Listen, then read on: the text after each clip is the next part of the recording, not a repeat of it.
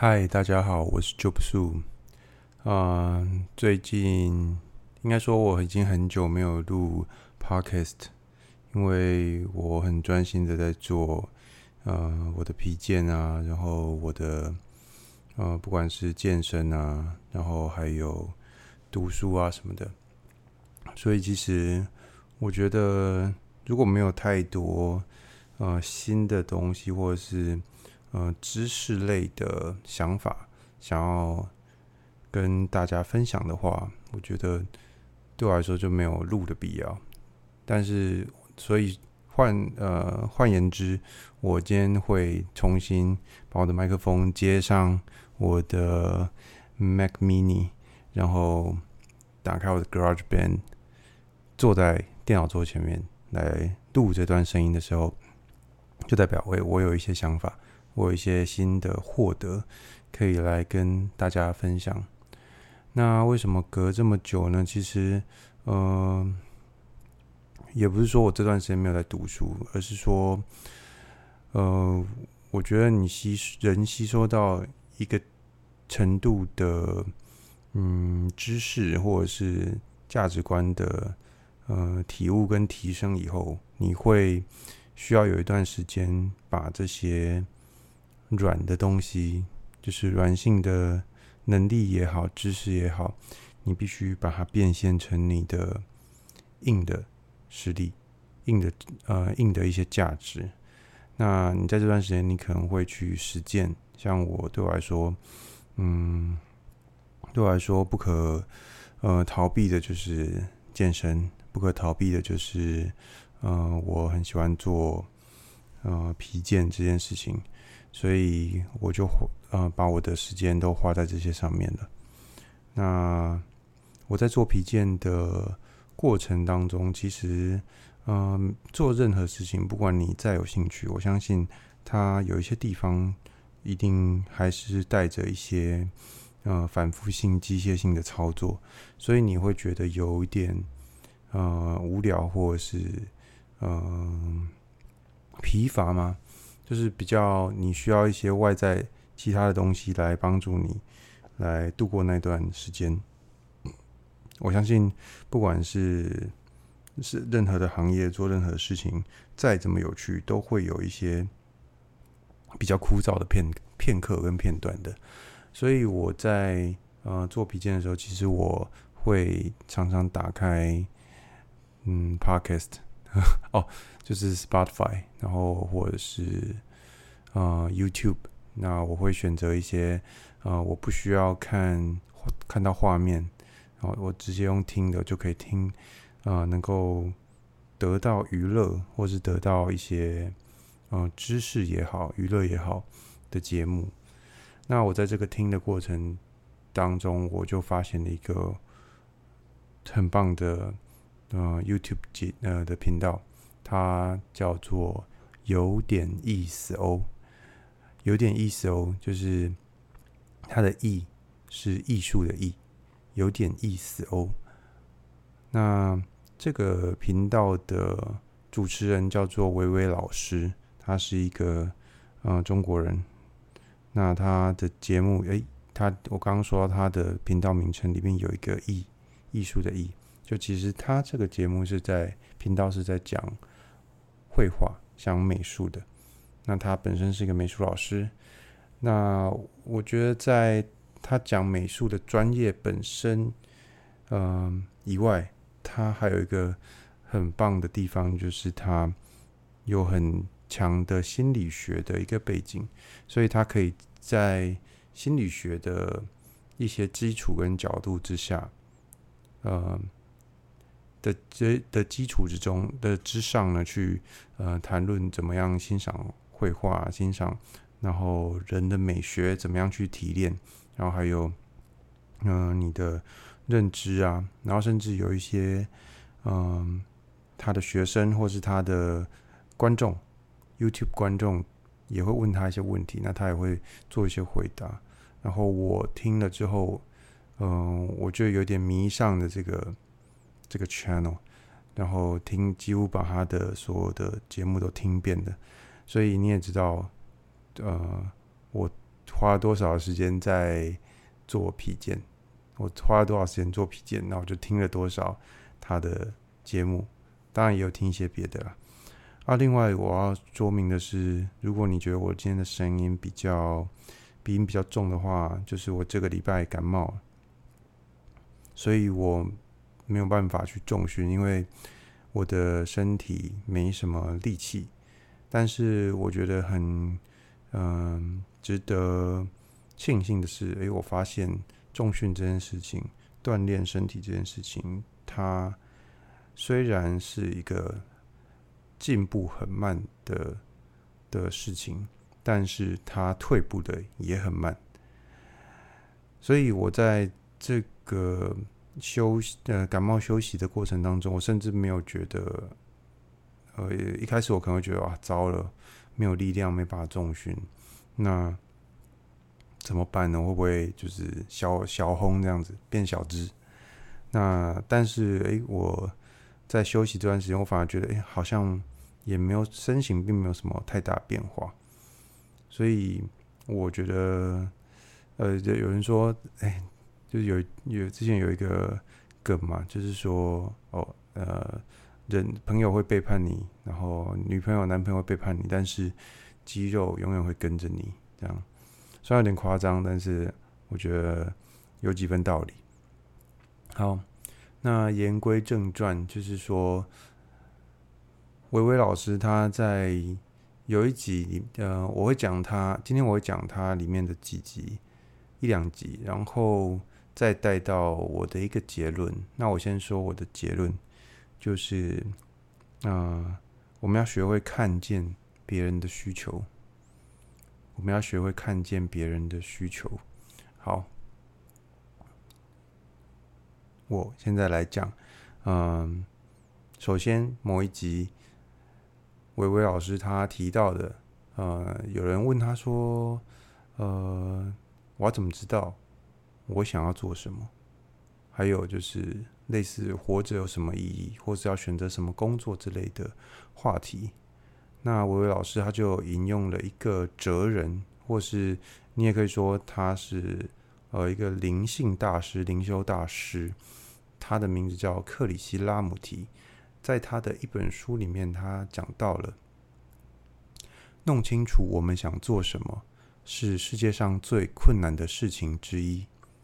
不但在青少年时代如此，在我们的一生中，这个问题都存在着。除非你亲自弄清楚什么是你真正想做的事，否则你会做一些对你没有太大意义的事，你的生命就会过得十分的悲惨。正因为你过得很悲惨，你就必须从戏院、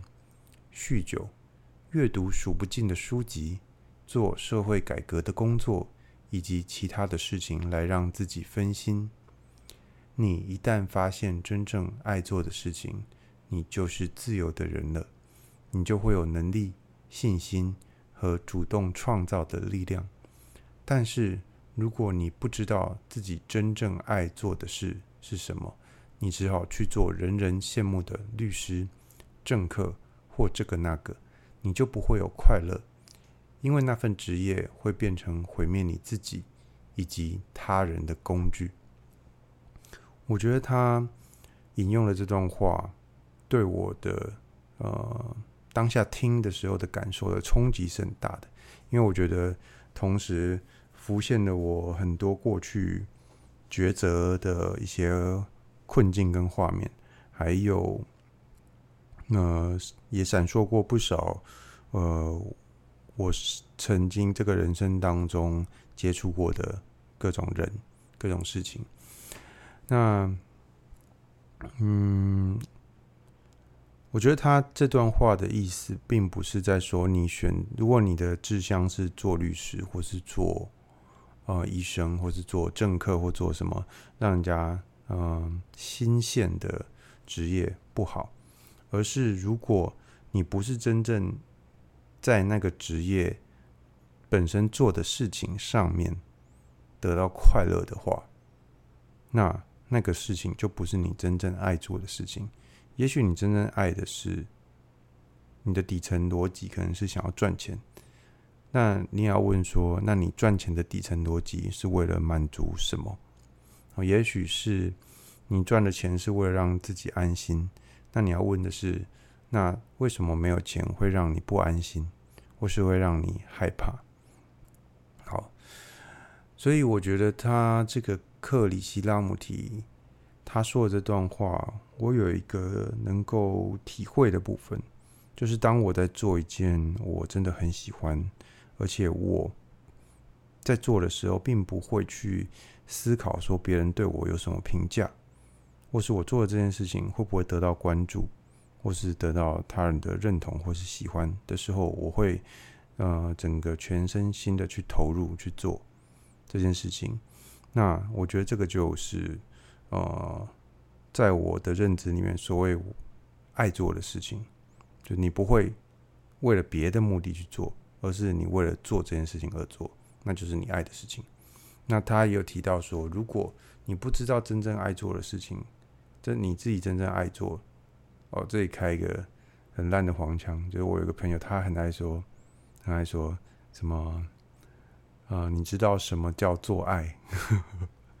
然后你回，你就会回答是也不是，不是也不是这样。他只是想要让你觉得哦，他在告诉你什么叫做爱这样。好，那如果你不知道。自己真正爱做的事情，那你去做一个别人觉得棒的事情，所以你的，我们去推演一下它的底层逻辑。所以你的认知范围，就是你对自我的价值认同，其实是建立在他人身上，而不是自己真实的感受上。你必须要借由他人的目光，好，别人觉得，我靠，你真的很棒，你真的很优秀，然后你真的呃是一个嗯。呃呃，社会诶很高的，就是社会阶层很高的人，这样子，人家必你必须要透过这样他人的目光，你才能够肯定自己。那当你这样子去从这个逻辑出去去出发去做事情的时候，嗯，克里希拉姆提他说，你不会有快乐，而且你选择那个职业会摧毁你跟摧毁他人。好，那是不是这样？有没有？社会上，或是有一些公众人物，是不是他们真的有这样子的问题在发生？我觉得，呃，我就不仔细探讨，我就留给呃在正在听的你去思考。如果你有想到，你可以跟我讨论。好，再来，嗯、呃，真的去做一件事情，真的去体验，说这个事情对你重不重要，或者是你喜不喜欢？我觉得。是一件非常本身就是非常有意义的事情，比起你在呃键盘前前面嘴炮，或者是一直去去听说哦别人说这个好那个好，还要有意义的多。那我就想到一个东西，陈信安，就是呃也许男生就我这个这个年龄数字的比较会知道说，这个他是以前呃现在还是很有名，他是以前。嗯，台湾一个非常有名的篮球员，然后他有去挑战 NBA，然后他有上场，应该是打了一场吧，然后有投有进投进球这样子。那他有说过一句话，哦，在我心目中，陈信安其实现在大家都可能知道林书豪，但对我来说，林书豪并不是台湾人，他是就是一个美国人，吃汉堡长大的人。然后，哦，也许他不爱吃汉堡了，但是这是我讲话的一个风格，这样用一些标志去去讲我想讲的东西。那对我来说，林书豪他就是美国人，那陈信安才是真正的台湾人。所以，真正一个以华台湾人之姿去挑战 NBA 的，对我来说的历就是历史第一人，对我来说是陈信安。那也许有更早还有别人吗？就就是听众可以告诉我，嗯，陈先生讲过一句话，他说大家都知道，因为我们所有男生，我相信都有所谓的篮球梦，就是如果你喜欢篮球的话，都曾经幻想过自己是不是可以打 NBA。嗯，那陈先生说过一句话，我印象深刻，他说大家都知道 NBA 很遥远，但只有我知道有多远。其实这句话对我来说是一个很，就是印象深刻，因为真的只有他知道，只有他有够格说我知道有多远，其他人都是想象的，其他人连去体验的门票都还没有拿到，所以我觉得，嗯、这句话这段话让我，呃，现在想起来就是你要去尝试，你才知道你离你的想要的东西的结果。嗯，还差了多远？你还要做多少努力？那如果你连试都没试，或是只在键盘前面当一个键盘侠，然后去笑说：“哎，别人的努力或者是别人的的梦想的时候，嗯，是没有意义啊。”我觉得。然后再来再提到另外一个人，那哦，就是呃，来教我做一些。IG 啊，自媒体的地狱魔术师 J，那他的他的 Podcast 好像已经改名叫地狱魔术师 J 了，然后 YouTube 好像是魔术师 J 嘛，那总总之他也讲，他很常讲说你要找一个东西去练，那我也会，嗯、就是要鼓励说，也许还在。寻找，或是你已经有想法的人，我觉得你，如果你确定有一个东西，或是你已经有那个起心动念，说某个东西你喜欢，然后也许是音乐，也许是绘画，也许是呃商业，或是呃任何的东西，我觉得就是去试，用你最小的成本，赶快去做一点点东西试试看，看你是不是真的喜欢。因为时间，我们每个人的人生时间都很有限。那你试了不喜欢，至少你试过，那你也知道你可以呃换别个方向，或是走别的路。那如果你试了，哎，真的很喜欢，那你就加码嘛，就像是买一只股票一样，你跟啊、有十只标的哦，你都觉得不错，那你就都投一些嘛。那哪一只的表现好，那你就加码嘛。哪一只表现不好，哎，那你就减码出场嘛。我觉得就一样的道理。那在嗯，再也要提到一个，就是我在念研究所的时候，我的呃老板，就是那个时候我我们那时候都叫呃自己的指导教授叫老板啊，因为研究所就是你的实验经费是必须要去跟。跟呃上面去做申请，所以你必须要写出一些你的研究计划，然后嗯被认可这样。那研究生也多少多多少少会有一些些的薪微薄薪水，看情况啊。那所以我们觉得我们会觉得说自己跟指导教授关系很像是员工跟老板的关系，所以我们都叫指导教授叫老板。那我的老板他那个时候就跟我说过一句话。因为我刚开始研究，嗯、研究生的的生活的时候，其实因为我们是要做，我是理组的，所以就是生物类的，所以我们要做实验。那做实验的当中，其实我一开始是希望我做的这个实验就要有我想要的结果，然后我没有结果的时候，我会觉得很挫折、很沮丧。但是那个时候，我的老板也跟我说了一句话，说。让我印象深刻，说没有结果也是一种结果。他就讲这句话，没有结果也是一种结果，也是一种好结果。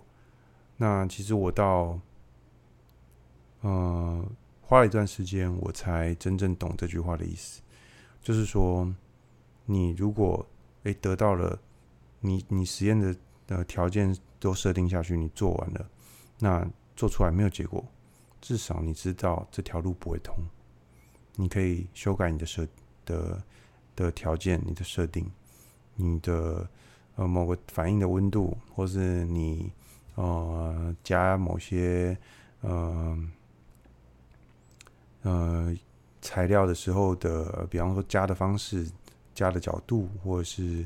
呃你判读结果的条件，你都可以去做修改。至少你有试。总比没试好。你没试，你不知道哪一条路会通，哪条路不会通。但是你试了之后，哎，你知道某一条路不通，那你可以避开这条路，你再换下一条路走。哦，等等到你走通了的时候，哎，东西就是你的。所以，嗯、呃，在就是我们这个红药丸的的群，我们现在可能有一点进入后红药丸时代。那我觉得我们这些就是自认为自己在走红药丸之路的人，我觉得要小心一个一个知识诅咒。就知识诅咒是什么呢？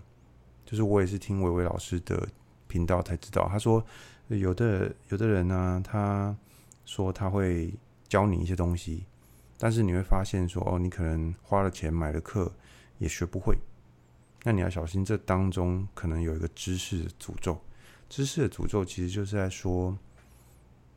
呃，这个这个要教你东西的老师，他可能预设了你有已经具备好了某些背景知识，或是已经具备了一个先决条件跟能力，然后他在这个这个假设之下再教你新的东西。可是如果今天如果刚好这个学生他具备了老师的这个前提，那他就可以在这个老师的教学之下顺利的学习。但是如果今天他这个老师教到一个不具备这个先决条件或者背景知识的学生的时候，那这个学生的学习就会很卡关。所以，嗯、呃，这个时候问题又回到老师这边，他有没有办法去辨别？具备背景知识的学生，或是不具备背景知识的学生，他才有办法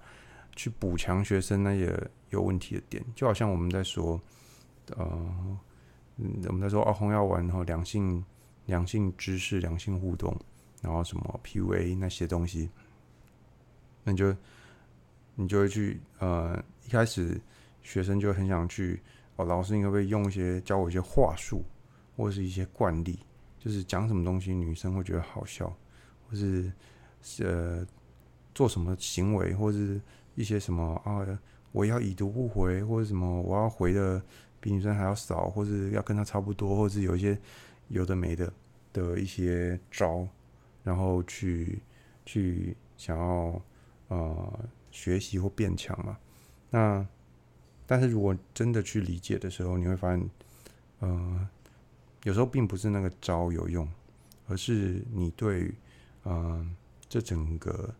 这整个人跟人之间互动的的架构，然后框架逻辑、底层逻辑，还有就是你哎对方真正的心理的需求，还有你心里真正渴望想要得到什么，其实真正去理解这个底层的东西，才会让你的你建筑在上面的这些招变得有用，而你往往用了这一招，用了那一招。哦，好像有用又好像没用，效果不不彰的时候，很可能是你的底层逻辑并没有通，然后你对呃互动人跟人之间互动，你并没有一个 common sense。就像前几天那个 J 就是邀请了一个现在喜剧圈，就是我们也都是男生很尊敬的一个一个人物，叫东区德，他就说哦，那个很多人他有。他就觉得他学红药丸，他有框架，然后他要主导，他要怎么样这样子。但是你去看他的跟人讲话的时候，他连尝试都没有。他没有 common sense，就是他可能他想要去呃让女生觉得呃觉得他很棒，然后很有吸引力，但是他连男生都不一定愿意跟他做朋友，更何况是女生。所以呃要小心这个。我们这边做一个小结，就是你要小心知识诅咒的这个问题。有的东西你来用，别人用有效，你来用没效的时候，很有可能是你有一些背景能力、一些基本能力没有到位，然后你一些背景知识不够，就是你要很小心这东西，而不是呃用了一个东西没用，然后就是怪怪怪工具这样子。有可能是你不会用，你用错了。好。所以小心知识的诅咒。那再来，再来，我来聊一下维维老师的另外一集。他说，他提到了，就是呃，人跟人的互动当中啊，其实是充满了权力的斗争。每个人在这个世界上最核心的诉求，就是证明自己的存在。尤其是从小缺少认可、缺少真正自信的人，在很多网络的视频跟文章里面，在大部分的弹幕跟留言，基本上都是在找自己的存在感。对于自己认可的欢欣鼓舞，对于自己不认可的疯狂反驳。有时有很多时候都是看到自己反复想要证明自己，我喜欢的是对的。你看我讨厌的也有这么多人讨厌。很多人说我理解了，我懂了，或多或少是在秀一种隐晦的优越感。其实意思是在是在说我知道，而你不配知道，或是你不知道。而且特别是这些人说他深刻理解的时候。只要我们仔细觉察，就能发现生活中的言语充满了这样子的权力争夺。所以萨特才说：“他人即地狱。”站在这样的逻辑上，他发现人和人是无法相互理解彼此的。所有人都要在找自己的存在感，这几乎是所有人内生的原动力。如果一个人总在觉得，在跟别人的相处过程中，自己很舒服，大概说明了一点：别人迁就他太多了。所以看到，呃，听到维维老师讲，呃，讲了这段话的时候，我觉得就是有点如雷贯耳嘛，或者是说感触很深嘛。其实也会看到自己以前的一些影子，就是。嗯，就是我发现，的确就像他说的，我们人只要一开口嘴巴讲话，无不是在想要证明自己，想要呃得到认同，想要发觉自己是对的，或是想要嗯、知道自己讨厌的是不是别人也讨厌。所以你会看到在，在呃很多不管是脸书的社团啊，或者是一些新闻 YouTube 下面的留言啊，你会看到很大家有的人甚至他在没有看清楚，没有真没有真正去呃看里面的内容文章，他就要下一个评论了。嗯，圣经里面有一句话说：“你要快快的听，慢慢的说，慢慢的动怒。”就是说，他这他这句话其实它里面的精义，就是嗯，精华的精，意思的意，就是说，就是意思是说，真正的意思是说，你要仔细的去听别人讲的话，然后。嗯，放慢你想要表达的这个冲动，然后，嗯，也间接的会稳定你的情绪，你不会啊随随便便就嗯被别人讲的东西，或者是你自己的想象力去嗯控制你的情绪。那我觉得不谋而合哦，就是嗯。就像我曾我以前也有过这样子的一个状态，就是我在跟人家讲话的时候，我没有在听对方，我其实心耳朵没有在听对方讲什么，我只是一直想要把我看到的、我听到的、我的想法，然后表达出来。而且我回顾那样子的心理状态，其实是我讲出来之后，我其实渴望的是听到对方跟你说：“哎，对你讲的很好，你很棒。”这样子。所以，其实你往再更深、更底层去推，就是在一个只想表达的人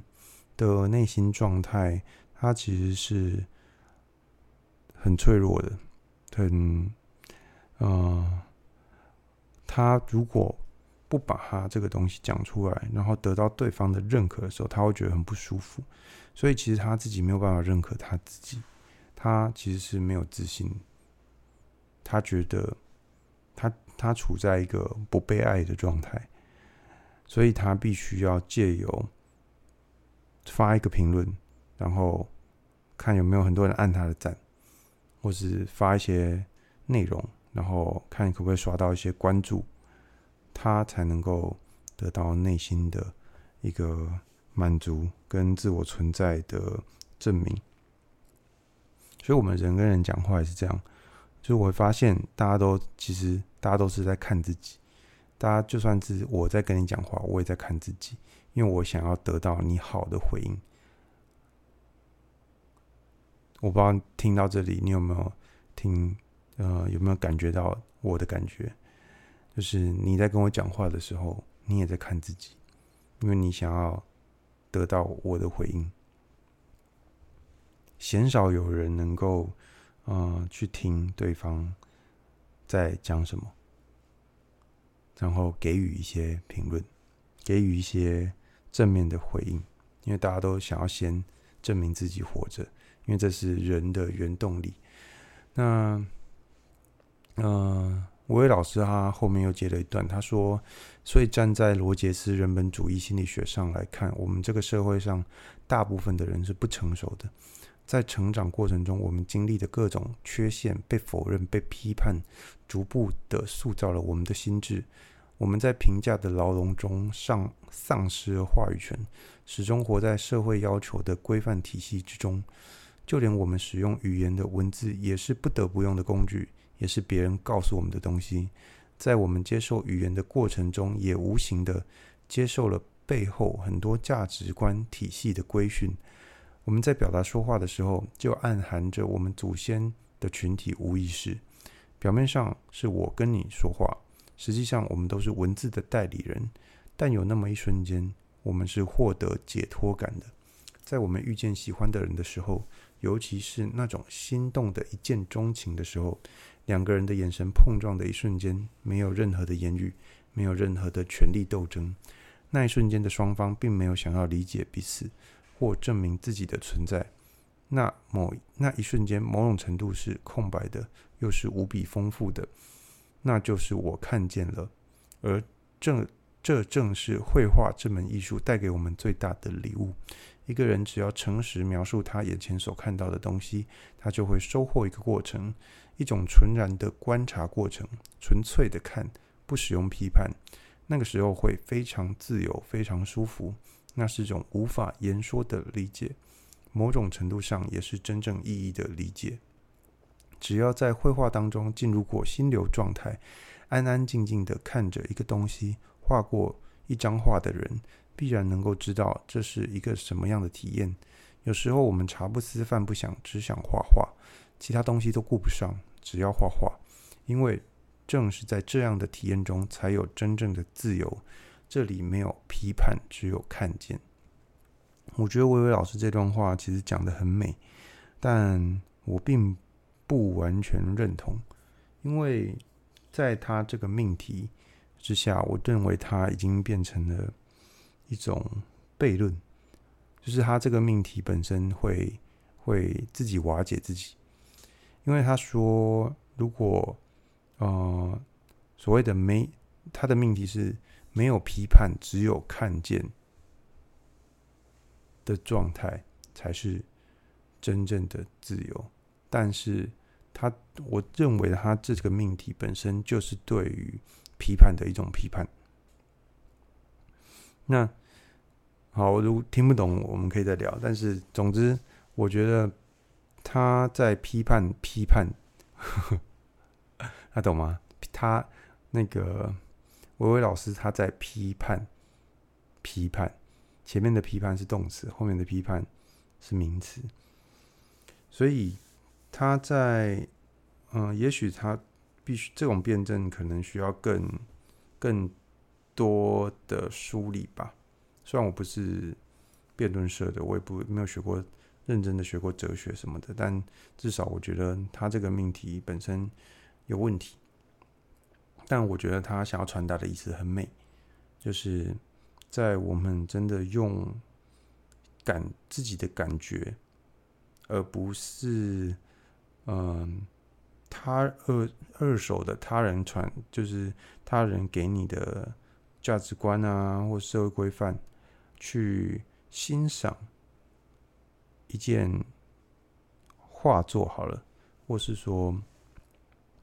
去。感受这个世界，感受自己身体的感觉，然后，嗯，体验、观察对方的眼神、对方的神态，而不透过文字的时候，因为他说文字本身就隐含着我们祖先的集体无意识。我觉得我非常认同这一点，因为。文，我觉得使用文字、使用语言的方式，你的呃句子的结构，你的这个这个语言的文法，会影响到你使用者的个性，然后跟想事情的逻辑。所以，为什么美国人是一个性格，或日本人是一个性格，台湾人是一个性格？我觉得跟他们使用的文字也有关系。好，那。所以这边我们要下什么结论呢？我就是觉得，嗯、呃，薇薇老师他的节目很棒啊，然后，嗯、呃，也对我有很多启发。哦，我我我我知道怎么拉回来了，就是我想说的是，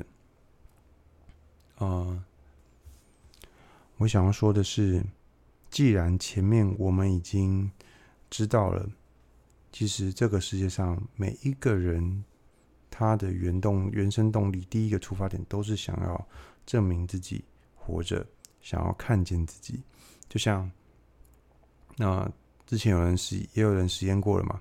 人说：“哦，我有人群恐惧症，我觉得我好像在人群当中，好像大家都在看我。”这样有已经证明过了，他就是躺在一个广场上，人在熙熙攘攘的广场，或是甚至躺在一个大众运输里面的地板上。结果没有人理他，没有人看他，根本没有人在意他，也没有人对他任何的指指点点。他就证明了一件事情：其实我们所有的人都只在乎自己，而就算偶尔有人去在乎别人的时候，他也只是想要去借由跟这个人之间的碰撞互动，来确定自己的存在的价值。好，就像有有一些不知道你有没有这种朋友，就是他可能。会久久会来想要关心你啊，想要看看你过得怎么样。但是其实，呃，你知道他只是想要来确认自己，他自己现在过得算是好还是差而已。那如果你过得比他好，他可能会觉得他之后可能就不会来再来跟你互动，然后他可能会觉得自卑。那如果你过得比他差的话呢，嘿，他就会觉得哎，自信满满这样。哦，他可能甚至会要说：“我有什么呃赚钱的好方式啊，来想要介绍给你，什么干嘛？或者是就是问你，就是好好像在关心你，但是其他的那种表达方式可能会就会说：‘哎、你这样子够用吗？钱够用吗？那你还不用担心那个这个吗？’之类的。就是我们要有个认知，没有人真的他妈的没有人在在乎你在做什么。所以如果你有想做什么什么。你确定你是你喜欢的话，就去做吧，不要去管别人怎么想，别人怎么看你。然后再衍生第二个结论，就是怎么样聊好一个天，或是让聊天的感觉是舒服的。其实你可以试着去当看见对方需求、理解对方渴望的人。所以说，这个我也在学习。像有的人在，嗯、社群软件上面给我有一些回复或是东西的时候，其实我，呃，一开始也会很像薇薇老师说的，就是我，我对别人的回应，我好像会在一直加码的去表达我自己，表现我自己。但是我后来发现，我可以把自己放小一点，我可以。针对对方的回应给予一些他回应的回应。大家听听不听听得懂？我来表达，就是比方说我破了一个我很喜欢的东西，那有人说哦，他觉得这个东西很赞的时候，那有时候我我以前的我可能会噼啪又讲一堆说啊，这个东西怎样，那里怎样，多赞多赞什么的。但是我后来我发现，哦，我得我知道了这样子的一个逻辑的时候，我发现对方会想要跟你有互动，然后表达说他也觉得这个东西很棒。其实你可以换个方式，你可以去跟他产生一个互动，然后去给他一些肯定。比方说，我觉得哦，就是我你你也很有 sense，或者是。嗯，我们是同一类人啊，或是怎么样？就是你可以去看见对方的渴望，因为对方今天想要回你，代表，嗯、呃，某种程度他不讨厌你，然后，呃，或甚至是说你在他眼中是某有某些价值，所以他才会跟你互动嘛。那如果他就是觉得你哦，这个你真的真的很恶烂，那结果呢？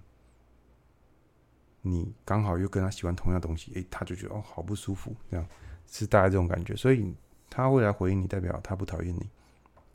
那我觉得要很珍惜这种有任何一个人，就是如果你也对他没有什么没有什么反感啊，或是甚至有一点好感的话，珍惜这样互动的机会，然后多去嗯赞美对方，鼓励对方，然后嗯有一个正面的循环的对话互动，我觉得是。很好的，好，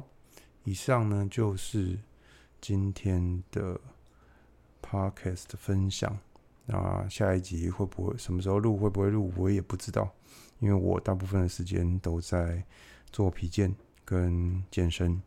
然后啊，我最近也很喜欢野餐，就是但我野餐不是什么很严肃的野餐，就是可能下班之后开车到那种河滨公园，然后。把那个那我个方便桌打开，然后放一个露营椅在旁边，然后买一些食物，就是在在傍晚吹着吹着风，然后看着夕阳，然后吃东西，喝一些饮料，听一点音乐，我觉得对我来说是一个很大的放松。